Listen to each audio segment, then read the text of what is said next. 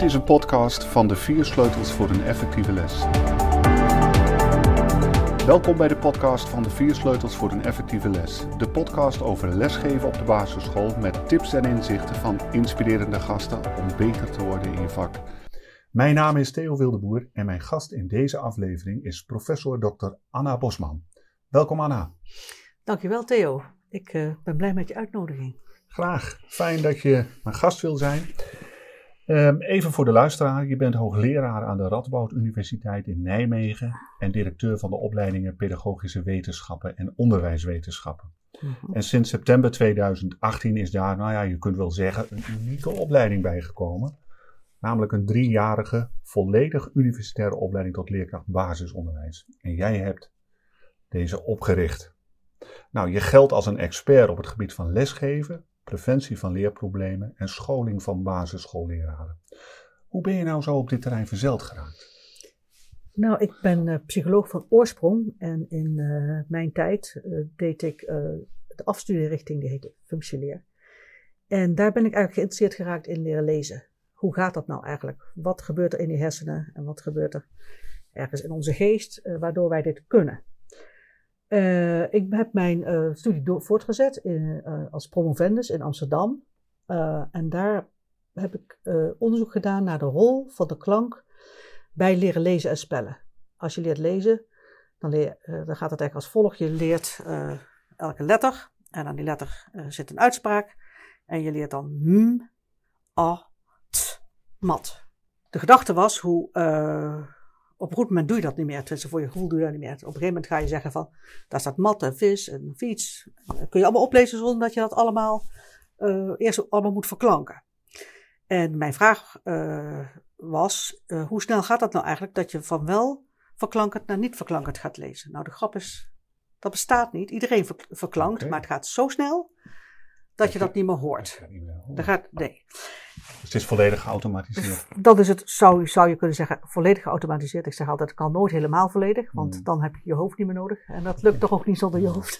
Precies. dus uh, okay. voor mij was dat de interessantste uh, uh, bevinding, dat altijd die klank een rol speelt. Mm. maar dat dat niet meer zichtbaar is. Okay. En hoe ben je dan op het terrein van onderwijs en didactiek terechtgekomen?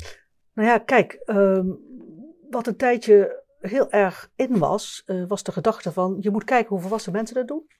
Leren lezen.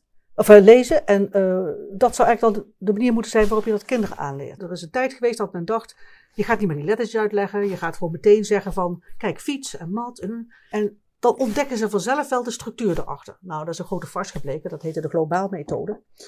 Um, en de, de, de mensen zijn erachter gekomen dat dat niet handig was. En ik ben altijd geïnteresseerd geweest in onderwijs. Want hoe doe je dat nou? Ik heb altijd zelf lesgeven enorm leuk gevonden. Dus ik denk dat daar een soort uitnodiging zat, zal ik maar zeggen. En uh, ik dacht, ik kan heel goed onderzoeken. En ik wil nu mijzelf nuttig maken.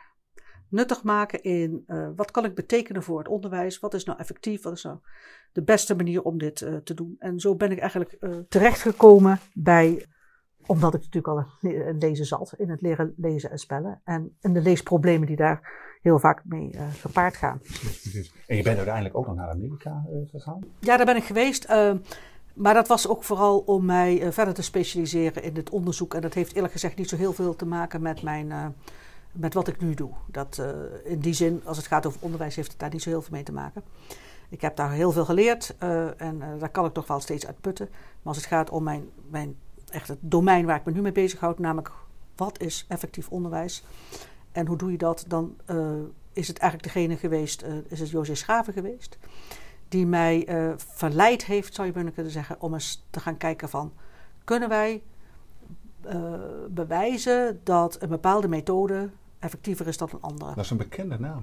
José Schaven. veel op scholen. Klopt. José Schaven is de, degene die Zo leer je kinderen lezen en spellen heeft samengesteld. Mm -hmm. En uh, ik weet niet meer precies wanneer ik iets van haar hoorde, maar het zal begin jaren 2000 zijn geweest, misschien 2004 of zo, of vijf. Mm-hmm. Stuurde ze mij haar spullen op en ze vroeg aan mij van, uh, goh, zou je eens naar willen kijken? Uh, wat vind je hiervan? En ik heb haar twee video's, destijds nog video's, en haar map in één avond doorgewerkt. Ik wist, dit is het. Dit is, zij heeft het door. Zij weet precies hoe het moet. Dus ik ben met haar, uh, ja, ik heb verder contact met haar opgenomen. Ik zeg, nou José, als jij wilt dat hier meer bekendheid aan komt en dat, dat we gaan duidelijk maken dat dit werkt, moeten we onderzoek doen. En uh, dat hebben we gedaan. We hebben, twee, uh, we hebben in feite drie scholen gevraagd om mee te doen, waarvan één school haar methodiek toepaste, speciaal onderwijs. En die andere twee scholen deden dat niet. En aan het eind van de rit, in, in groep drie, bleek dat die kinderen drie keer zo goed spelden met deze methode dan als je de methode niet gebruikte. En ook bijna echt heel veel beter spelden. En waarom was dat? Omdat zij een hele systematische, gestructureerde methode heeft ontwikkeld.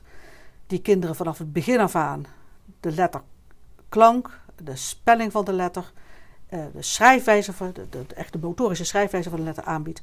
En meteen onmiddellijk uh, woordjes aanbiedt met, uh, met, de woord, met de letters die ze aangeleerd hebben. En het gaat allemaal in, in hele logische volgorde. Eerst, doet ook echt iedereen hoor. Eerst de klankzuivere woordjes, dan een wat minder klankzuivere woordjes. En bij alles wordt nagedacht, waarom spreek ik het zo uit en waarom spel ik het zo? En toen dacht jij, dit is het ei van Column. Dit is het ei van als. Als, als, we weten dit nu, dat dit werkt, dus nu gaat iedere school dat doen. Precies, dat dacht ik ook. Het was ook interessant, want ik uh, uh, vroeg, of uh, ze vroegen aan mij of ik, nadat ik dat gepubliceerd had, om te komen vertellen. Ik heb best veel uitnodigingen gehad en als ik dan presenteerde en, je zag dan die grafieken van de verschillen tussen die scholen op het bord verschijnen, dan zag je echt leerkrachten en remedial teachers. En, oh, je hoorde echt door de zaal heen gaan. Wow, iedereen zag met de eigen ogen hoe ontzettend effectief dit was. Maar ik ben eigenlijk vaker tegengekomen dat mensen dan zeiden, dan zeiden ze wel ja, ja, allemaal heel prachtig. Maar meteen allerlei bezwaren. En met name van, eerlijk gezegd, van de mensen van mijn generatie. Dat was ook komisch.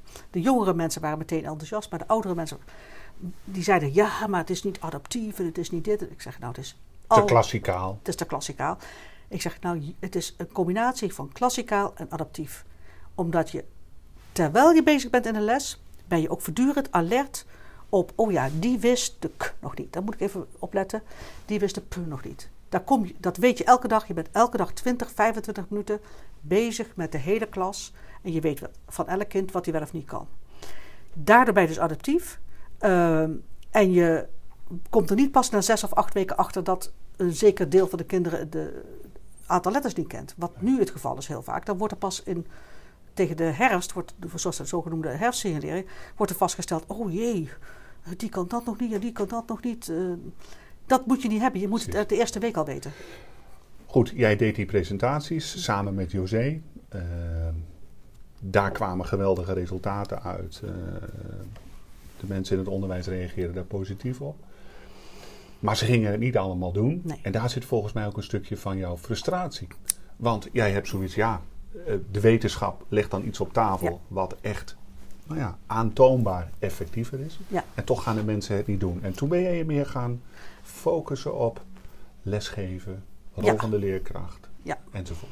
Nou ja, kijk, ik, ik, ik wijd het eerlijk gezegd helemaal niet aan leerkrachten dat ze dit niet overnemen. Want ze krijgen heel erg tegenstrijdige informatie. Er komen allemaal mensen langs die zeggen, ja, collega's van mij, hè, die, die, die iets heel anders roepen en eh, die niet gebaseerd op, op, eh, op eh, onderzoek. Want eerlijk gezegd is dit de eerste methode die officieel een keer getest is. En ik heb het nog vaker getest, op, eh, eh, ook op een gewone school, want dit waren baas, eh, speciaal basisonderwijs. Maar wat ik zie is dat heel veel mensen, dat heel veel leerkrachten krijgen informatie die heel erg tegenstrijdig is.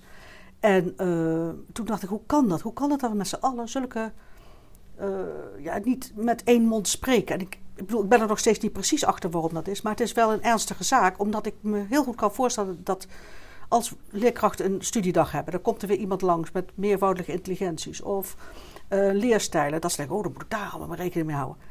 Ja, ik denk, het is allemaal flauwekul. Eh, pak je vak terug, zeg ik altijd. Jij weet hoe je het beste de les moet opbouwen en daar moet je je aan houden. Ja. En we, we kunnen geen rekening houden met al die individuele verschillen. En die zijn ook niet zo belangrijk, want bij iedereen gaat het proces ongeveer hetzelfde. Anna, volgens mij hebben we al een aardige indruk van eh, hoe jij in eh, je vak eh, staat en in dit vak staat. En ook de boodschap die jij aan het onderwijsveld wil meegeven. En dat is ja, werk op basis van bewezen aanpakken. Ja. Kijk goed wat werkt en wat niet werkt. Maak daar goed onderscheid tussen. Nou, daar gaan we in deze podcast ook verder over hebben. We Mhm. gaan wat de diepte in. Ehm, we gaan het hebben over uh, ja, wat is nou belangrijk in de les om te doen. Uh, we gaan het zeker ook hebben over de academische, academisch geschoolde leerkracht, moet ik mhm. zeggen, waar jij een nadrukkelijke rol uh, in speelt. We gaan het ook hebben over curriculum.nu ja. en alles wat ons dat gaat brengen, of misschien wel niet. Mhm. Maar laten we bij het begin beginnen. Um, gewoon maar even heel down to earth. de leerkracht die volgende week, de week erna weer begint die gaat lesgeven. Waar moet hij nou eigenlijk altijd heel goed om denken als hij zijn les ingaat? Nou, wat ik denk misschien een beetje onderbelicht is geweest, is uh, al die jaren dat we ons moeten realiseren dat in, de, in veel klassen een grote diversiteit aan kinderen zit. Je hebt natuurlijk scholen waar vooral kinderen van hoger opgeleiden zitten. En je hebt ook scholen waar vooral lager opgeleiden, maar je hebt ook uh, scholen waar, mix, uh, waar een mix zit. En als we bedenken dat 10% van de kinderen ouders heeft die slechts basisonderwijs heeft, alleen maar basisonderwijs en verder geen voortgezet onderwijs, dan heeft nog eens ongeveer 20% een diploma op het laagste niveau, in BO1. Dat betekent dat minstens een derde van de kinderen nauwelijks enige culturele achtergrond, met enige culturele bagage, uh, of welke belangrijke voorwaarden dan ook op school komt. Hmm. En de meeste leerkrachten komen, zijn allemaal van hoger opgeleide. Ze zijn, of ze zijn sowieso zelf hoger opgeleid, want ze hebben mensen een HBO-opleiding. Ja. En ze zijn ook vaak van hoger opgeleide ouders. Je realiseren dat er kinderen binnenkomen die echt nog geen 10% weten van wat andere kinderen weten, is iets wat, je, wat echt, denk ik, heel belangrijk is. En wat er heel vaak misgaat, is dat die, dat die klas dus niet met een min of meer gedeelde gezamenlijke achtergrondkennis in jouw les zit. Ja. En uh, wat wij dan heel vaak doen is, uh, we gaan bijvoorbeeld een les uh, beginnen en denken we gaan eens een vraag stellen, want dat activeert de kinderen. Hè? Dat Zeker. klinkt een mooi idee. Ik zeg ook niet dat er iets mee mis is, maar heel vaak gaat het dan over een weetje. En je zou bijvoorbeeld in Nijmegen, heb ik een mooi voorbeeld. Ehm, als je iets wil vertellen over de Romeinen, wat doe je dan? Je sluit aan bij de belevingswereld van de kinderen, wonen in Nijmegen. Sommigen claimen de oudste uh, Romeinse stad van Nederland. Zeker. Maastricht is daar, uh, denkt daar anders over. Ja, ja. maar dus je denkt van, weet je wat, ik ga eens vragen of iemand weet hoe Nijmegen vroeger heette. Nou, ik kan je vertellen, de kinderen hier uit de achterbuurt, die weten dat echt niet. Uh, maar dat is natuurlijk altijd een of andere slimme, slimme meid. Hè? waarschijnlijk worden, werken de ouders op de universiteit en die hebben ooit verteld dat dat Novio Magum heet. En nou, dat zal dat kind best weten. Nou, daar zit daar Pietje, die uh, uit het Willemskwartier woont. Ik wat zegt hij? Weet je wel? En dat kind vertelt ook nog dat het uh, heet omdat de Romeinen hier waren. Nou, die denkt van, ik moet dat blijkbaar weten. Uh, want zij weet dat ook en sommige anderen weten dat misschien ook wel. En een hele rits kinderen denkt, ik weet het niet. En telkens, bij elke keer als je zo'n vraag stelt waar je van, van, onder, van onderstelt van, goh, ik ga eens kijken wie dat weet. Zijn er altijd kinderen die merken, ik weet dit nooit. En die dus voelen zich misschien ook wel dom. En die voelen zich oneindig dom. Nou. En dat is, dat is, dat is zo'n groep waar jij het over hebt. Zo'n ja. zo'n 30 procent, 33 procent. Gemiddeld genomen. Gemiddeld genomen. Ja. Dat is een grote groep. Dat is een enorme groep. En dat betekent dus dat je die eigenlijk al meteen op een 0-1 achterstand zet. Hm? Als je zo begint. En je kunt dat heel gemakkelijk voorkomen. Ja, hoe zou je, hoe zou, in, nou, kijk, even in dit voorbeeld doorgaan? hoe zou jij dat dan nou, aanpakken? Ik zou dat heel anders aanpakken. Ik zou zeggen, goh, ze weten allemaal dat ze in Nijmegen wonen. Dat hebben ze dan wel door. Ik zeg, jongens, wij wonen in Nijmegen en die stad is al heel oud. Weet jullie, oud is al bijna 2000 jaar oud. En 2000 jaar geleden woonden hier maar geen Nederlandse mensen. Ja, misschien wel Nederlands, maar zo noemden ze het toen niet. En die stad had ook een hele andere naam. Weet je hoe die heette? Noviomarum. En dan schrijf je dat op het bord. Dan denk oh wauw. En dan vertel je over de Romeinen hier waren. Je gaat ze gewoon de hele achtergrond geven je, meestal als je het goed, de les goed voorbereidt, heb je ook nog een tekstje erover. Want het is goed dat ze nog een keer lezen. Als ze oud genoeg zijn, kunnen ze zelfs aantekeningen maken. Maar jij geeft ze eerst een gedeelde basis, zodat iedereen mee kan. En dan kan je wel de vraag stellen. Goh, en weten jullie nog? Doe het bord dicht, hè, want het staat, het staat op het bord. Bord dicht. Oh ja, als je tenminste nog een krijtbord hebt. Ja, anders zorg je dat het digibord uitstaat. of in ieder geval verdwenen. En je, je vraagt, stelt dan de vraag of ze het dan nog weten. En dan heb je goede kans dat Pietje het wel degelijk weet. Want wat je dan ook nog kunt doen, Novio Magum schrijf je op. En je laat de hele klas, net als Theo Thijssen dat deed, na zeggen met z'n allen Novio Magum. Best een moeilijk woord namelijk. Ja. En zo krijg je dus de hele club erbij. En dan heb je de voorkennis op een gelijk niveau gebracht. gebracht. En- Of in ieder geval gaten in de voorkennis heb Ja, je exact. geslecht. Ja. Zo. Hè? Ja. Maar goed, nou hebben we de leerling eh, waar jij dan aan refereert, van eh, de ouders die op de universiteit werken. Die denkt, ja, moet ik dit allemaal meemaken?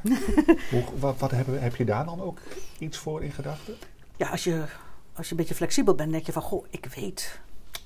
De dochter van die en die, die, eh, ja, die is speciaal geïnteresseerd in archeologie of in wat dan ook, want die vader heeft wat. Als, je dat, als het goed is, weet je dat. Misschien kan je vragen aan dat kind dan, als hij dat weet, om eh, bijvoorbeeld spreekbeurt daarover te geven. En dan eh, uiteraard zorg je ervoor dat alle relevante kennis die je, die zijn misschien dan, want het is tenslotte geen leerkracht, dat, die, dat jij dat aanvult. En dan heeft dat kind heeft een oefening in vertellen. Die wist het allemaal al. En die kan zo op die manier gepositioneerd worden. Hij gaat zich ook niet vervelen, blijft zich uitgedaagd voelen Ja. enzovoort. Ja, Wat nu als je het niet doet op de manier zoals jij nu beschrijft? Wat is daar dan het gevolg van? het gevolg is dat de groep. eh, dat er een groot gat komt tussen degenen die al wat weten en degenen die niks weten. En dat Ja. gat wordt alsmaar groter. Maar dat, dat is altijd al zo geweest. dat klopt, dat klopt. Maar de school is daarvoor de verheffing van het volk, zeg ik altijd. En niet voor de happy few. Het gaat erover dat iedereen de kans krijgt om, daar, eh, om daarmee in aanraking te komen. En als je alleen maar vragen stelt en denkt van ik ga, ik ga toetsen of iemand het al weet terwijl je nog niks hebt uitgelegd, dan ben je willens en wetens die andere kinderen op een achterstand aan het zetten. En dat is nergens voor nodig. Je kinderen kunnen best mee. Maar dan moet je wel, je moet het dus wel aanbieden. Ja, dus eh, die, die happy view waar jij het over eh, hebt, eh, ja, ehm, die is dan in het voordeel. M- misschien ook wel omdat ze zijn altijd het voordeel in dat makkelijk thuis iets kunnen repareren of zo. Ja, of, precies. eh, bijles kunnen Ja, kopen. Het andere, het, het andere punt is zeker als je stel dat je niks zou doen, eh, stel dat je ook al eh, als je lessen ook niet zo heel goed zijn, eh, dan, heb, je- dan hebben mensen met een achtergrond, eh, met een hoge opleiding en veel achtergrond culturele bagage, die hebben altijd de mogelijkheid om eh, of om hun kind bij te spijkeren, dan wel als ze zelf niet kunnen, kunnen ze bijles eh, Precies, inkopen. precies. En dat, dat, als je als laag opgeleide ouder al überhaupt beseft dat je kind achterloopt, Ja. heb je, eh, stel dat je dat hebt, dan is het nog de volgende vraag: heb ik wel het geld om Ja, het kind extra bijles te geven? ja. Dus die kansenongelijkheid is voor jou een heel belangrijk punt. Ja, En essentieel. die, en die essentieel. eh, en die leerkracht moet zich daar eigenlijk heel erg van bewust zijn.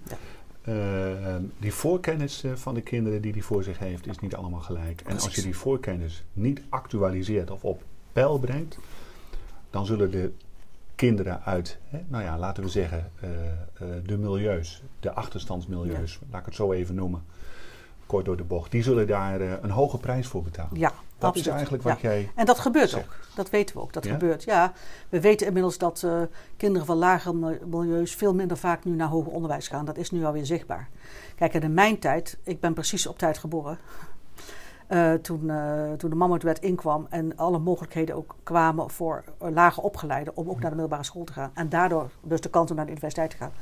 Die werden toen opengelegd. En uh, dat, toen zag je ook de enorme sprong. Laat ik ook altijd aan mijn studenten zien. Moest je kijken wat er in die begin jaren 70 gebeurd is met Ja. de toename van het aantal uh, Ja. kinderen naar Toen was daar veel belangstelling voor. Veel belangstelling voor. Oog voor, kansenongelijkheid enzovoort. En dat dreigt nu een beetje is, uit beeld te raken. Dat is wat je zegt. het is niet alleen uit beeld te raken, het is, het is al zichtbaar. Het is al zichtbaar dat dit aan het gebeuren is. Ja. Dus daar kan die leerkracht, die morgen overmorgen weer voor de klas staat, heel goed eh, omdenken. hè? Ja, ja. Oké, goed. Ehm, nou, ehm, de, de, de volgende vraag eh, wil ik even introduceren. Eh, steeds meer scholen en leerkrachten lijken wel iets voor het idee te voelen om, nou ja, laten we zeggen, de rol van leerkracht als coach te versterken. Hè? Dus, dus minder instructie, meer begeleiden. Hè? Dus ja, Mm. zet leerlingen vooral zelf aan het werk. Laat ze ook eigen leerdoelen formuleren. Bied gelegenheid om zelf te ontdekken. Stimuleer het samenwerken, het leren, nou ja, enzovoort. En dat zou dan allemaal verdiepend leren. Hè? Dus leren met meer begrip bevorderen. Hè? Ook nog een positief effect op de motivatie en betrokkenheid. En naar school gaan wordt dan een feestje, wordt dan gezegd. Hè? Maar hoe zie jij dit?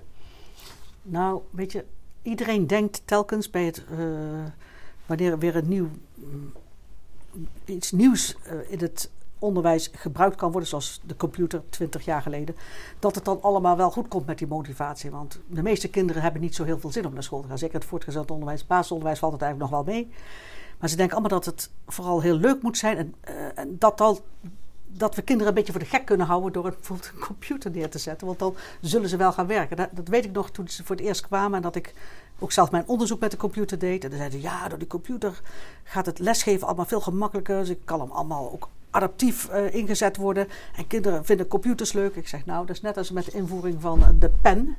Nadat we het lijntje afschaften, was het ook wel prachtig. Want alles wat je dan schreef werd bewaard. Nou, na drie keer hadden ze ook in de gaten. Schrijven blijft schrijven. Maakt niet uit of je dat op je lijntje doet of het pen. Het is met de computer precies hetzelfde. Sommetjes oplossen blijven sommetjes oplossen. Of je dat nou mag intypen op de computer of dat je dat met je pen op moet schrijven, dat is niet relevant. Dus het hele idee dat school ook leuk moet zijn.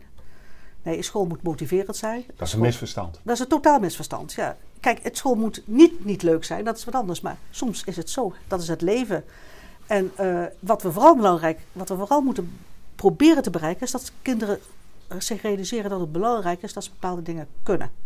Dat ze kunnen lezen, dat ze kunnen spellen en dat ze kunnen rekenen op de basisschool. Want dat is voorbereid op wat je straks moet. Uh, het is geen doel aan zich, lezen, spellen, rekenen. Je hebt het nodig voor andere dingen. En de gedachte dat kinderen dat uit zichzelf kunnen, door minimale begeleiding, door coaching, dat is een totale illusie. Omdat je moet beseffen dat dit soort dingen. Dat zijn cultureel verworven vaardigheden. In tegenstelling tot biologische vaardigheden. Biologische vaardigheden is lopen, spreken. Overigens hoort daar ook behoorlijk wat hulp bij. dat gaat echt ook niet zomaar, want zet een kind maar uh, uh, bij de kippen en die leert echt niet praten hoor. Uh, en lopen, dat gaat ook niet vanzelf. Dat doen wij ontzettend veel aan. Dat denken we wel, maar dat, dat, we, dat, dat dat vanzelf gaat, dat is niet zo. Wij doen van alles met die kinderen waardoor ze gaan staan en waardoor ze motiveren. Dus daar zie je dat zelfs bij biologische vaardigheden moet je eigenlijk al ontzettend veel inzetten. Nou, cultureel verworven vaardigheden zijn heel moeilijk. Die hebben, Schrijven, rekenen. zijn echt heel moeilijk. Daar zijn mensen eigenlijk niet voor uitgerust, zou Willingham nee, zeggen. Mensen kunnen dat eigenlijk niet zo goed. Nou, wat je vooral niet moet doen, is ze dat zelf laten uitzoeken. Het heeft ons enorm veel tijd gekost om überhaupt het schrift te verzinnen. Laten we nou, en dat heeft iemand, dat is uiteindelijk na een grote ontwikkeling, is er het alfabetisch schrift gekomen. En dat is, niet dat is op zich niet heel moeilijk voor de meeste mensen. Maar niemand leert lezen, spellen of rekenen zonder formele instructie. Dus als je gaat zitten wachten tot het een beetje komt en je gaat dan een beetje zitten coachen, dan kan je tot sint wachten. Maar zit daar dan ook in de basis het misverstand over dat, dat er soms gedacht wordt, ja, onderwijs moet leuk zijn. Uh, hups, uh, we drukken school-tv aan of we doen dit, filmpje zus of plaatje zo. En dan komt het wel vanzelf. Omdat we niet helemaal in de gaten hebben, misschien soms, dat het uh, hier om, nou ja, secundaire vaardigheden gaat. Hm. Culturele vaardigheden, waar we hm. echt ons voor moeten inspannen om ons die eigen te maken. Ja, dat denk ik. Ik denk niet dat het gaat helpen om. om ja, voor sommige dingen zijn filmpjes misschien illustratief, want dat kan je niet uitgelegd krijgen.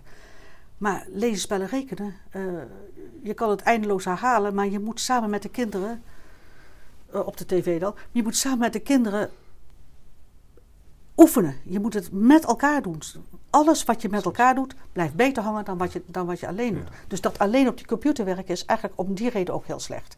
Ik geef ook altijd het voorbeeld van het mediteren. Mensen die mediteren weten dat heel goed. Alleen mediteren is veel moeilijker dan met tien mensen mediteren. Dat werkt ontzettend veel beter. Daardoor kom je meer in de flow. Dat is ook met de tafels leren. In je eentje de tafels leren is oneindig veel minder motiverend dan met z'n allen. Als jij het namelijk even niet weet, stel we met z'n allen 7 keer 6 is. En je denkt, wat was het ook alweer? Kun je even wachten, horen wat de anderen zeggen, gauw nazeggen. Heb je, het ook, heb je het weer een keer geactiveerd, niet verkeerd bedacht. En de, en de volgende keer weet je het wel. Dat gaat enorm goed door het groepsproces. Uh, ja, en nog even terug naar dat misverstand ook. Hè. Uh, het basis- en secundaire leerprocessen. Komen daar meer misverstanden uit voort? Want ja, het is een basismisverstand, hè, of een, uitgangspunt voor een misverstand, waardoor we denken, ja, het onderwijs moet opgeleukt worden misschien wel. Of we denken dat we uh, kinderen uh, veel zelf kunnen laten ontdekken. Mm Maar ik hoor ook nog wel eens meer misverstanden. Hè? Uh, nou ja, elke leerling is verschillend. oh ja, ook zoiets, ja. of, nou ja, motivatie, hebben we het al even over. Motivatie is een voorwaarde om te kunnen leren. Ja, nou, twee hele goede voorbeelden. Motivatie is een voorwaarde. Weet je, ik denk altijd, welk kind is nou gemotiveerd die niets van rekenen weet om te gaan, gaan, gaan rekenen? A, weet hij helemaal niet wat hij ermee kan. B, Waarom zou je het überhaupt doen? Dus je moet iets gaan doen om te zorgen dat ik denk, hm, daar kan ik wat mee. Maar vooral, hé, hey, ik weet het antwoord. En dan zeggen ze, ja, maar dan leert dit voor de juf. Ik zeg, ik ben zo blij dat er een juf is voor wie die het gaat leren. Zodat hij gemotiveerd wordt, of voor, voor, de, voor de ouders. Want het idiote is, op het moment dat hij het voor de juf doet... en die krijgt daar een complimentje... ontstaat er, hé, hey, ik kan wat. Dan ontstaat de succeservaring, waardoor de motivatie aangewakkerd wordt. Want ik zie eerlijk gezegd geen enkele reden waarom hij gemotiveerd zou zijn voor iets wat hij nog niet weet, wat hij ermee kan. En en wat hij ook niet kan verzinnen wat hij daarmee kan. dat moeten wij hem vertellen. Dus motivatie is veel meer een gevolg. Oh, is absoluut een gevolg. Succes, dan dat het een voorwaarde is. Absoluut. En hoe zit dat dan met elke leerling is verschillend? Want, ja, dat klopt. Dus, waarheid als een koe. Uh, dat kan niet anders. Ik bedoel, maar iedereen... goed, dat vertaalt zich naar de klassenpraktijk. We doen met een heleboel kinderen doen we een heleboel verschillende dingen. Hè? Want dat, ja. Het is nergens voor nodig. Okay. nergens voor nodig. Want leren gaat voor de meeste mensen in dat hoofdje ongeveer op dezelfde manier. Maakt niet uit. Of je nou ADHD hebt, of je bent autistisch, of je bent ik weet niet wat. Hè? Al, die, uh, al die zaken. Uh, lezen, leren lezen gaat ongeveer allemaal op dezelfde manier. En voor de meeste kinderen is er één didactiek, is over het algemeen heel goed. En bij sommigen moet je wat meer oefenen met dit. En sommigen moet meer, dat is het enige individuele verschil. Maar voor de meeste kinderen gaat het allemaal op dezelfde manier. En is nooit anders geweest. Precies, precies. 100 jaar, 200, 5000 jaar geleden. Nou ja, de, de, de, ben je dan niet toch een beetje een roepende in de woestijn, uh, Anna? Want uh, ja, ik hoor uh, allerlei geluiden over de 21ste eeuw. En ja, ook de OESO-directeur, educatie en vaardigheden. Uh, die uh, heeft het daarover. En, en, ja, en daar gaan we natuurlijk allemaal wel naar luisteren. En daar doen wij ook, mee, ook wat mee. Ja, dat elke eeuw denkt dat er iets heel magisch gaat gebeuren. En dat er iets heel nieuws aan de hand is. Uh, ook deze eeuw weer. Nou, het is, het is de 21ste eeuw en nu verandert alles.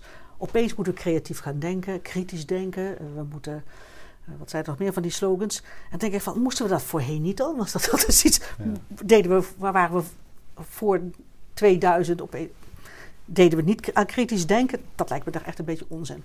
En het idiote is ook nog dat iedereen denkt dat het deze eeuw veel sneller verandert dan de vorige. Nou, John Dewey, de grote voorbeeld, die het grote voorbeeld dat altijd genoemd wordt door allerlei reformmensen, is.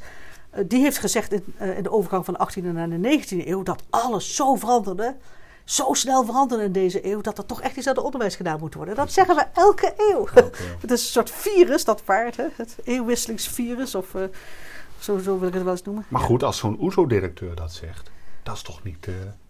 Ja, daar schrik ik dan toch wel van. Daar schrik je van? Ja, dat vind ik wel een klein beetje dom om met uh, Maxima te spreken. Oké, oké, okay, goed. Um, laten we eens even naar een ander onderwerp gaan. Ehm, expliciete directe instructie. Natuurlijk een veelgehoorde term. Uh, vind jij een heel belangrijk punt, hè? Ja, ja. Um, ik denk dat ik net al heb laten doorschemeren dat um, voor het aanleren van vrijwel alles waar je nog geen expert in bent, heb jij het meeste aan mensen die iets voordoen, zodat jij het na kan doen. En zodat we het samen kunnen doen, zodat je straks alleen kunt doen. En echt het onderzoek dat aantoont dat dit de beste manier is, is echt overweldigend. En de gedachte waar het vaak fout gaat, is het op het volgende uh, punt. Uh, we zien experts dingen op een bepaalde manier oplossen.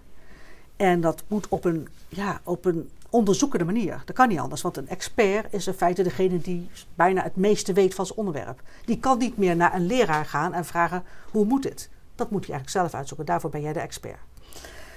En dan wordt de fout gemaakt door te kijken naar hoe de expert het doet. En dat te vertalen naar hoe de beginner het moet gaan doen. Maar hoe de expert het doet om, en hoe die daartoe gekomen is, zijn twee verschillende dingen. Hoe die daartoe gekomen is, is gelukkig, als het goed is, en hoop, hopelijk voor hem of haar, met heel veel instructie en inoefening. Zodat je zo snel mogelijk je vak leert. Want ik zeg altijd van, hoe kan je kan je, voorstellen dat je uh, op de middelbare school bijvoorbeeld het periodiek systeem zelf moet gaan bedenken. Het periodiek systeem van de scheikundige elementen. Dat kan geen mens bedenken. Dat hebben we, ik weet niet hoe lang over gedaan. Om daar toe te komen. En een of andere geniale ingeving. En met allerlei andere dingen nog. Ik, mijn echtgenoot heeft scheikunde gegeven en in de jaren tachtig. En die zat op zo'n school waarbij de gedachte was dat die leerlingen van een, van, van een soort MAVO-niveau, dat die dat met een beetje hulp van hem gingen ontdekken. Nou ja, hij heeft Ja, links, rechts, boven en onder Ja. geprobeerd. En dat gaat dus niet werken. Ja. Ja. Nou ja, ehm, soms denk ik ook wel eens, ik ben benieuwd hoe jij dat eh, ziet, eh, Anna. Maar eh, ja, we hebben ook allemaal een mening hè, Ja, dat klopt. Over wat goed lesgeven is. Nou, dat is het probleem eh, in Nederland. Ik zeg, ik vergelijk het wel eens met het, eh, met het voetbal. Alleen heeft eh, de bondscoach er maar twee keer of één keer de twee jaar last van. Dat iedereen verstand heeft van voetbal.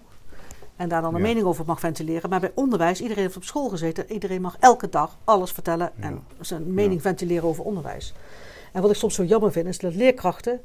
die hebben te weinig zelfvertrouwen als het gaat over wat zij kunnen. En laten zich dus imponeren door allerlei verhalen. Eh, en ik weet wel dat schooldirecteuren die komen dan, ja, er, komt, er, moet er, weer een, hè, er moet dan weer een studiedag komen en dan komt er weer een of ander gelikt verhaal van een van een marketingmeneer of mevrouw. En dan denken ze, oh ja, ja, ja, nou het klinkt allemaal wel heel goed. Maar jongens, het gaat er vooral over dat wij hier kinderen iets gaan bijbrengen. En niet leerstijlen en meervoudige intelligenties waarvan we al lang weten dat het überhaupt niet bestaat.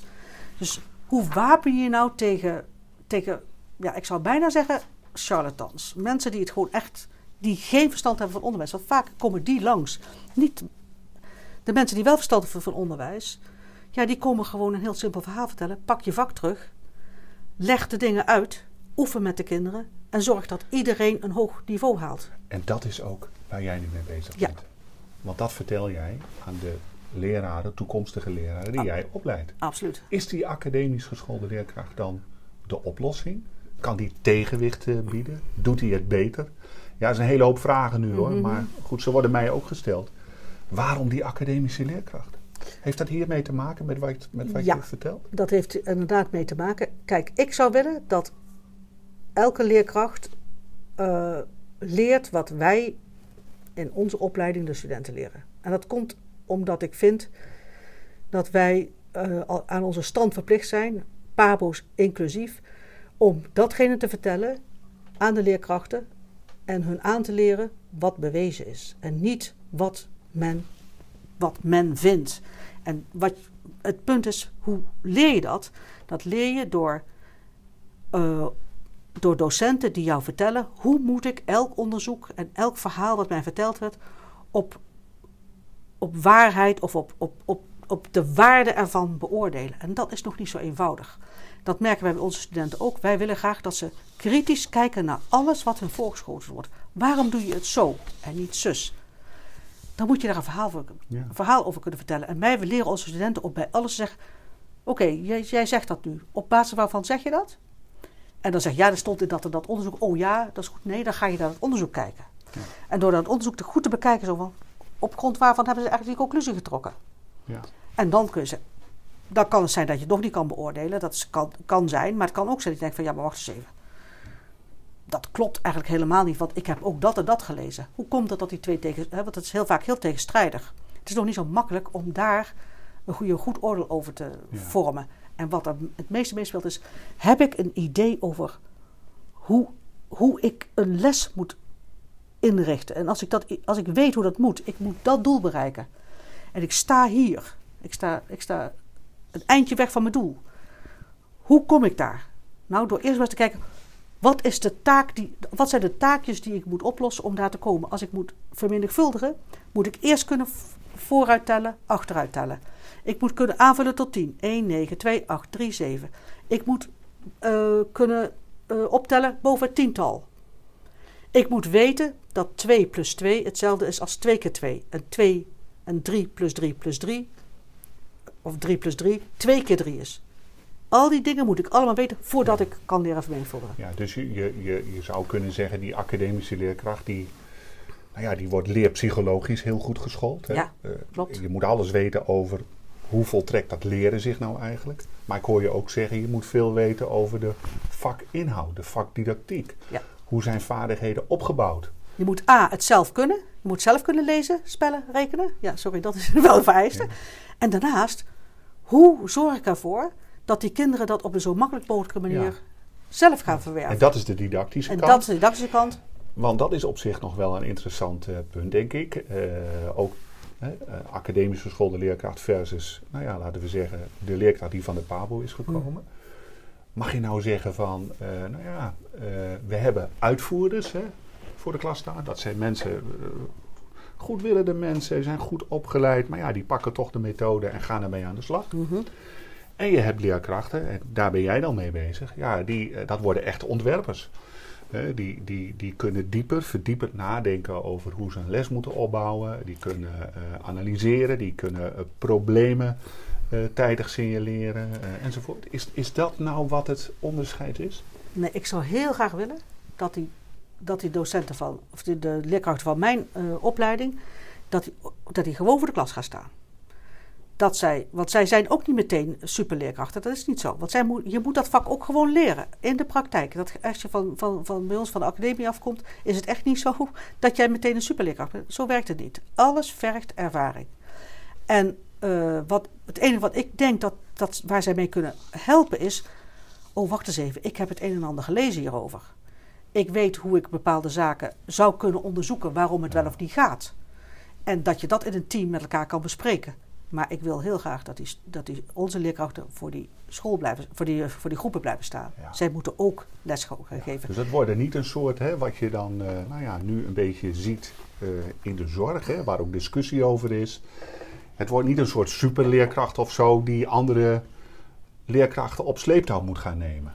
Nee, dat hoop ik niet. Uh, ja, ik, ik, hoop wel dat ze elkaar kunnen inspireren, want ik, het zou toch heel vreemd zijn dat er andere leerkrachten die al 15 of 20 jaar voor de klas staan, ook niet hele waardevolle ervaringen hebben die gedeeld kunnen worden. Ja. Ik denk dat dat elkaar heel erg moet gaan aanvullen. Ja. Dus voor mij is het heel belangrijk dat dat gesprek gaande blijft, maar dat we elkaar wel blijven respecteren in datgene ja. wat, ja, wat je aan kennis meebrengt of aan vaardigheden uh, meebrengt. En dat van beide kanten. Van de Complementair. Complementair, absoluut. Een voetbalteam bestaat ook niet allemaal uit spitsen. Nee, nee maar heel onhandig. Zo, dat is heel onhandig. Dus dat is eigenlijk het idee. Uh, ze voegen iets toe, uh, ze zijn investigatief.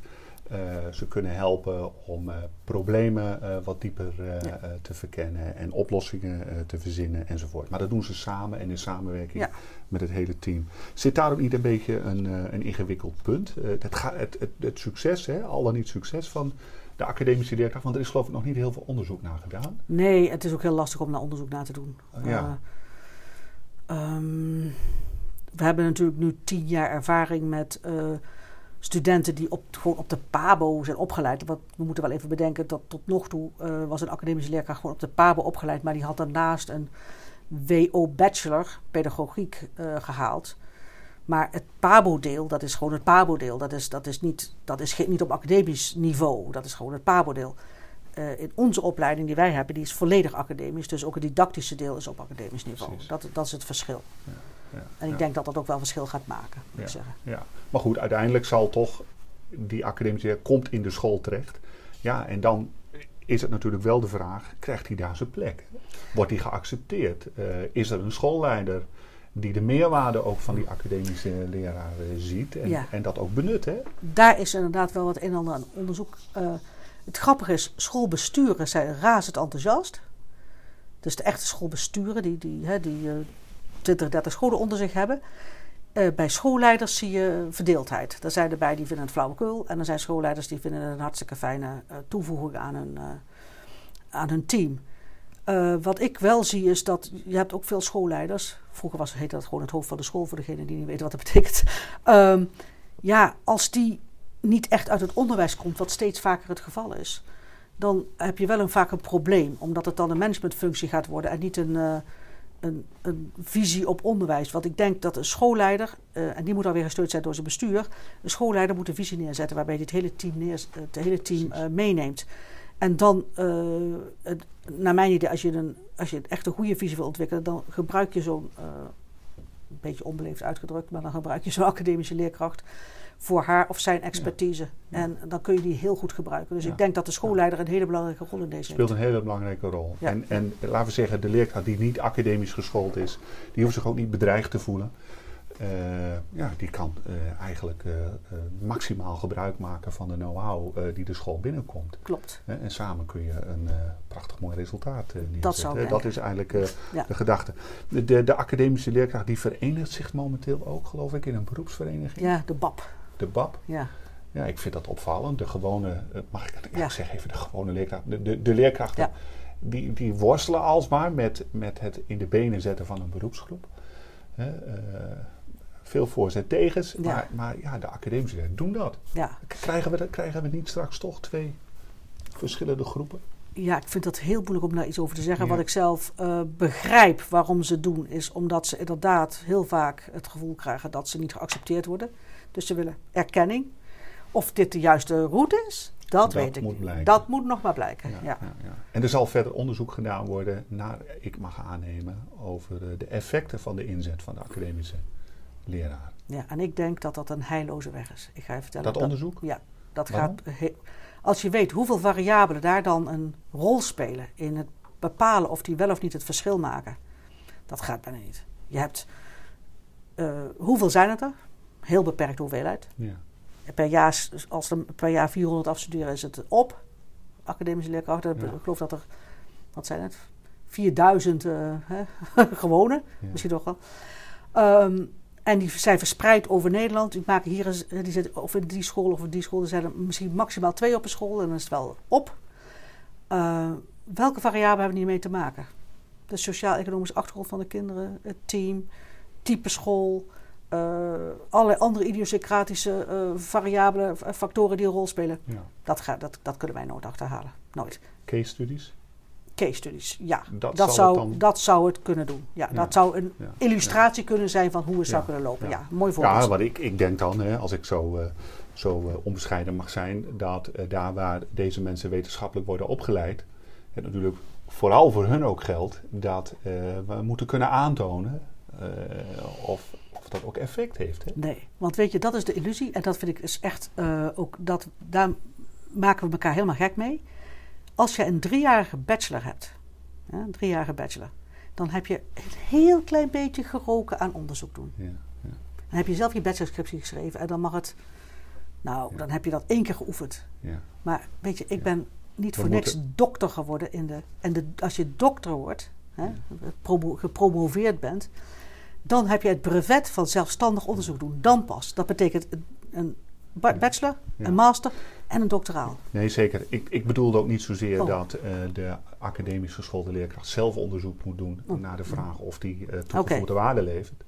Maar ik kan mij voorstellen dat uh, de universiteit waar jij voor werkt en, en nou ja, misschien ook andere universiteiten toch op enig moment heel erg geïnteresseerd zullen zijn in de vraag: helpt dit nou, de academische leerkracht? We weten dat bijvoorbeeld uit Finland. Mhm, mhm. Eh, daar hebben we vooral met academisch geschoolde leerkrachten te maken. Maar goed, is Finland nou helemaal vergelijkbaar met Nederland? Dat is de vraag. Nee, dat is zeker niet het geval. Op de eerste plaats uh, heeft Finland altijd het voordeel gehad dat ze nauwelijks immigranten hadden. dus ze, ze zaten met een homogene groep. En tegelijkertijd is de status van het beroep daar zodanig daar moet je uh, een selectieproces door. Daar is geloof ik 1 op de 10 wordt toegelaten tot de opleiding. En hier mag ik gewoon, dus, moet ik smeken, kom alsjeblieft studeren. Kom alsjeblieft leerkracht worden. Dus daar is het een beroep met een status en veel meer... Uh, niet alleen status, het is, ook een, het is ook veel plezier om uit te voeren. Omdat die leerkrachten veel minder zware administratieve last hebben. Kunnen zich veel meer met het kind bezighouden. Hun werkdag eindigt geloof ik op een uur of één. En daarna kunnen ze allerlei andere activiteiten ontplooien. Het is een enorm verschil. Ja, en die variabelen van status, dat, oh, zal wel een enorme impact hebben. Absoluut, absoluut. Ook hoe de academisch geschoolde leerkracht hier in Nederland bijvoorbeeld. Dus maar ik kan me toch niet voorstellen dat, dat, dat we weten, we zien het gewoon wel aan uh, de verschil tussen de studenten die van het VWO komen of van de HAVO. Die VWO'ers, dat zijn nou eenmaal meer uh, studenten die gewoon toch meer weten dat zijn meer de studenten die meer zin hebben. Zijn. Ja, die meer, die meer willen weten. En, en, het is gewoon ook voor je vak belangrijk dat je dingen weet. Niet alleen over spellen, lezen en rekenen, maar ook over aardrijkskunde, geschiedenis. Hoor ik jou nou eigenlijk zeggen, we zouden eigenlijk in Nederland iedere leerkracht academisch moeten scholen? Dat zou jouw droom zijn? Dat zou mij wel mijn droom zijn, ja, ja, ja. Mhm. Dat, ik denk dat dat nu onhaalbaar is, dat is totaal onhaalbaar. Maar ik zou het fijn vinden als, als we leerkrachten kregen die echt met een hele grote kennis en Ja. over allerlei vakgebieden eh, eh, kunnen werven, zodat eh, de kinderen. Helder, helder. Oké. Ik wil nog een laatste onderwerpje met jou kort aansnijden. En dat is curriculum.nu. Ehm, ja, als ik de nieuwsberichten allemaal volg, dan gaan we naar een vernieuwd curriculum toe. Daar hebben een hoop mensen heel hard aan gewerkt. Ehm, nou, dat lijkt mij winst. Nou, ik eh, ben bang dat, eh, dat dat een groot fiasco gaat worden. Is het zo? Ja. Want? Nou, wat hier. Kijk, het curriculum.nu komt voort uit ehm, het idee van Paul Snabel, Onderwijs 2032, wat hij eh, met het Sociaal Cultureel Planbureau heeft bekokstoofd. En daar is nogal wat kritiek op gekomen. Dus ja, zoals het daar is voorgesteld, dan niet. Want wat vooral de kritiek was. Ja, weer van bovenaf en eh, leerkrachten worden niet gevraagd en dit en dat. Oké, eh, werd er toen gezegd vanuit het ministerie, daar gaan we nu. eh, en ik denk dan maar gewoon onder een andere naam. Gaan we nu vragen aan de leerkrachten wat het, hoe het dan eruit moet zien. En er zijn er 150 leerkrachten en schoolleiders volgens mij gevraagd. Weliswaar met een beetje hulp van een aantal hoogleraren. om maar eens te gaan vertellen wat er allemaal in die onderdelen die wij vinden dat kinderen moeten beheersen, eh, gekend moet worden. Dat zijn, zijn er vijf leergebieden geformuleerd. eh, waarvan eh, Nederlands er één is, eh, Engels en vreemde talen. Eh, en eh, als ik zie, als ik naar die leergebieden kijk, dan zie ik eigenlijk eerlijk gezegd, want er zijn bijvoorbeeld mens en maatschappij bij, dat we eigenlijk al een beetje stiekem bezig zijn met het invullen van het 21e eeuwse vaardigheden. Want die leergebieden, eh, de- veel van die andere, die overstijgen de basisvaardigheden. Bijvoorbeeld als je zegt bewegen en sport, dan weet ik niet wat voor basisvaardigheid, basisvaardigheid ik daarin terug kan vinden, tenzij je ze er allemaal in kunt terugvinden. Maar mijn probleem hiermee is dat eh in feite gevraagd werd om te vertellen wat er allemaal gekend moet worden. We hoeven ons niet te bemoeien. Hè. Ze hoeven zich niet te bemoeien met het hoe. Dat mag iedereen dan zelf weten. Maar dat is Dat is de situatie in Nederland. Ja, dat zeggen we, maar dat is natuurlijk helemaal niet zo als we kijken naar curriculum.nu. Want als je, ik, ik heb een eh, voorbeeld, eh, bijvoorbeeld bij eh, het gebied rekenen. dat is, dat, eigenlijk is dat zo geformuleerd dat je dat via de methode van realistische rekenen moet uitvoeren. Dat kan eigenlijk niet anders, want er staat, ik lees even iets voor. Ik, Mhm. Dat heb ik toevallig gezien in dat document van 112 pagina's. Er staat hier, de leerlingen leren de basisbewerkingen. Optellen, aftrekken, vermenigvuldigen en delen. Met grotere en decimale getallen uitvoeren. Door met inzicht gebruik te maken van cijferen, rijgen en strategieën. Waarbij ze gebruik maken van de eigenschappen van getallen en relaties tussen bewerkingen. En dan staat erbij te denken valt en compenseren en verwisselen. Hm. Ik kan me overigens voorstellen dat geen mens nog snapt wat ik hier heb voorgelezen. Maar ik kan u verzekeren dat deze woorden allemaal terug te voeren zijn op de wijze waarop ze binnen realistisch rekenen aan het werk Ja. gaan. Ja. En dan betekent het dus dat als je dat op deze manier moet. Er staat hier in feite bij hoe het moet en niet wat er moet. Er staat niet bij in groep, e, in groep 3 moet je eh, eh, tot en met 20 kunnen optellen, aftrekken, eh, kunnen optellen, aftrekken. Dat Nee. soort scherpe doelen die ontbreken. Die ontbreekt totaal. Het is alleen maar minder duidelijk geworden in plaats van duidelijker. En ik vind dat dus zwaar kwalijk, want de mensen die daarin zitten zijn eigenlijk allemaal mensen die vanuit constructivistische visie op onderwijs. Wat eh, is dat, constructivistische visie? ja, dat is. eh, het moet vooral eh, zelfontdekkend. de coach, de leraar als coach. eh, ehm, Samen. samen, de regie bij het kind. vooral niet. Dat gedachtegoed zit sterk in curriculum nu. Ja, dat is vergeven ervan. Vergeven. Ja. En dat is wat, ik- wat ik, waar ik zo ja, bang voor ben, maar wat me echt heel veel zorgen baart. Dat als we dit, als, als scholen dit gaan overnemen, dat we een Dijsselbloem 2.0 krijgen. Dijsselbloem 2.0. Ja. Dat, wa- wacht even, Dijsselbloem 2.0. Dit, was dat niet dat parlementaire onderzoek naar onderwijsvernieuwingen over de afgelopen Mm. 25 jaar, meen ik? ja, in 2007 of 2008 is dat rapport verschenen. Nou ja, veel mislukkingen. Ja. Hè, dat was een beetje de conclusie, Ja. geloof ik. En allemaal eerst allemaal vernieuwing ingevoerd zonder eerst wetenschappelijk te onderzoeken of de vernieuwing wel effectief is. Exact. En jij legt daar nu een rel aan. Je zegt van dit gaat. Het is precies hetzelfde. gebeuren? Ja, het gaat gebeuren, want we, we hebben eh, helemaal geen bewijs dat de manier waarop mensen die dat constructivisme eh, uh, voor staan, zoals unitonderwijs, agora, atelieronderwijs, weet ik hoe het allemaal mag heten.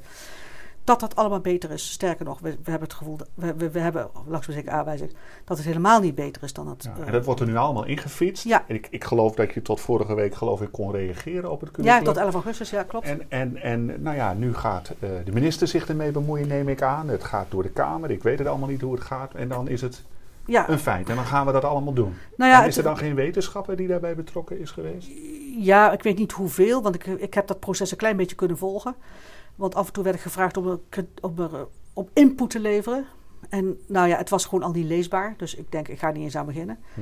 Uh, en je, ik zag het doordrenkt te zijn van een visie die niet geëxpliciteerd wordt. Of dus het niet heel erg goed geëxpliciteerd wordt. Die mij niet aanstaat. Uh, dus ik dacht, ja, ik, dit is gewoon een heilloze business. Nu mochten we aan het eind dus allemaal kritiek leveren. Als je ziet hoeveel pagina's opmerkingen dat er komen. Die moeten ze in de komende twee weken allemaal verwerken. Nou, ik raad iedereen aan om even te kijken naar die pagina's. Honderden pagina's met opmerkingen. En dan moet dat voor oktober, 10 oktober geloof ik, moet dat bij de minister liggen. En die gaat er dan een besluit over nemen. Ja. En, ik en als, als, als dat doorgaat, hè, met dan de nodige aanpassing enzovoort, dan wordt er een grote fout door de politiek gemaakt. Ja, dan wordt een zeer grote fout gemaakt. Ik maak mij echt zeer veel zorgen over. Ik hoop eerlijk gezegd dat de leerkrachten denken, nou ja, leuk bedacht. Dit willen we niet. Nee, dan gaan ze gewoon zeggen, ik ga gewoon weer lesgeven. Ik hoop dat leerkrachten echt gaan denken van, jongens, uh, ik weet dat het niet gaat werken. Ik ga, dat, als ik ga zitten wachten tot de kinderen zelf op het idee komen hoe je moet leren vermenigvuldigen. Dan ga ik schets ik het even heel scherp. Hè? Zeker. Ik hoop dat leerkrachten denken, ik moet uitleggen en met ze oefenen. En dan kom ik vanzelf tot kritisch nadenken. Want je kunt alleen maar kritisch nadenken als je heel veel kennis hebt. Ja. Als je kennis hebt over een onderwerp, dan kan je denken, hmm, maar ik weet dat en dat en dat. Dus wat jij zegt, dat klopt niet. Terwijl we nu denken dat je meteen kritisch kunt denken over dit. Dat gaat niet. Kritisch denken zonder, zonder kennis. En dat vind ik maar hier... om nog even op scherp te zetten. Dus als curriculum nu doorgaat met dan, nou ja, de wijzigingen nog hier en daar. Mm -hmm. Maar in deze gedachtegang doorgaat, constructivistisch zoals jij dat dan noemt. Dan gaan we dat dus terugzien in CITO-scores en in lagere ja. rankings uh, internationaal, PISA bijvoorbeeld enzovoort. Ja. Dus jouw voorspelling is we gaan zakken. Nou, wat een van de dingen die we al kunnen zien aankomen is dat het uh, leren uh, rekenen met formele breuken zou uitgesteld moeten worden tot de middelbare school. Ja, nou, dan, dan, is, dan is het. Dat, dat is zulke lage doelen stellen, nergens voor nodig. Heel erg zonde. Want juist in die op die basisschool moet je juist dit soort dingen, terwijl ze nog allemaal als een spons de dingen kunnen opnemen, moet je dat aanbrengen. Precies, precies. Anna, ik denk dat wij een beetje naar een afronding toe moeten. Uh, je hebt een paar hele belangrijke punten op tafel gelegd. Ook een uh, paar waarschuwingen laten horen, hè? ook aan het adres van de politiek. Mm-hmm. um, is er ook iets positiefs te melden ten aanzien van, nou ja, misschien toch de focus die we met z'n allen wat meer krijgen op um, wanneer werkt onderwijs nu wel en niet? Zie je die toch iets van een kentering? Iets Ja. meer belangstelling voor? Absoluut. Ik zie je zeer goed. Kloof tussen wetenschap en, en onderwijs, de praktijk, dat het wat... Nou, ik denk dat eerlijk gezegd de praktijk. eh, een aantal mensen zijn daar cruciaal in, maar dat de praktijk, de wetenschap nu toch een beetje begint te. mm, Zal ik maar zeggen, kietelen, jongens, sorry, maar jullie kunnen van alles roepen. Ehm, met allemaal ideologieën. Maar dat ze in de praktijk een aantal mensen heel goed weten hoe het is om kinderen op de juiste wijze iets bij te brengen. En een goede voorbeeld zijn eh, de school van eh, Eva Nakets en eh, Martin Bootsma, de Alan Turing School in Amsterdam. Wat die bereikt hebben is echt fenomenaal. Maar ook het werk van Marcel Spanjer, die ook wel bekend staat als de onderwijsgek. Eh, hij, ehm, Met hij- zijn boek expliciete directe instructie. Mhm. en zijn boek eh, over rekenen. Eh, en het leuke is, Marcel is ooit is de, de docent geweest die heeft laten zien dat zo leren kinderen lezen en spellen zo ontzettend effectief is. Ja. En hij heeft mede door dat succes en gezien van je moet echt gaan lesgeven. Want zeker kinderen die in afstandssituaties zitten, en dat was op die school voor speciaal basisonderwijs natuurlijk Ja. het geval, heeft hij gezien van mijn hemel, wat kan je ontzettend veel bereiken als je gewoon lesgeeft. Ja. En deze mensen krijgen steeds meer aandacht. En dat vind Dat ik zo goed. fijn om te zien. Dus de boodschap is, jongens, eh, laten we weer gewoon gaan lesgeven. Ja, Hou op met al die gekkigheid. Het- ja. Eh, back to the basics. Dat is eigenlijk... ja. eh, En die kentering zie je echt. Die zie je nu komen. Die zie ik echt Dat is komen. positief. Anna, ik wil je ontzettend bedanken Fijn dat je mee wilde werken. Uh, stel dat we nou meer van je willen weten. Wat moeten we dan doen? Hoe kunnen we jou dan volgen? Waar komen we je tegen? Nou, als het goed is kom je me in ieder geval tegen in diverse tijdschriften. Want ik heb nogal wat interviews uh, gegeven en die blijf ik doen. Ik heb een Twitter-account waar ik uh, nodige dingen vertel. En ik heb mijn eigen website. Waarop artikelen staan. en die, als het goed is, de meeste zijn daar wel downloadable. Zullen we hem even noemen? www.annabosman.eu, ja. dat is hem hè? Yes. Ja. Uh, en natuurlijk kunnen de luisteraars op www.deviersleutels.nl ook nog een paar artikelen van jou downloaden die te maken hebben met deze podcast. Dit was een podcast van De Vier Sleutels voor een Effectieve Les met als gast Anna Bosman. Wil je meer podcasts over lesgeven op de basisschool horen? Bezoek dan onze website www.deviersleutels.nl.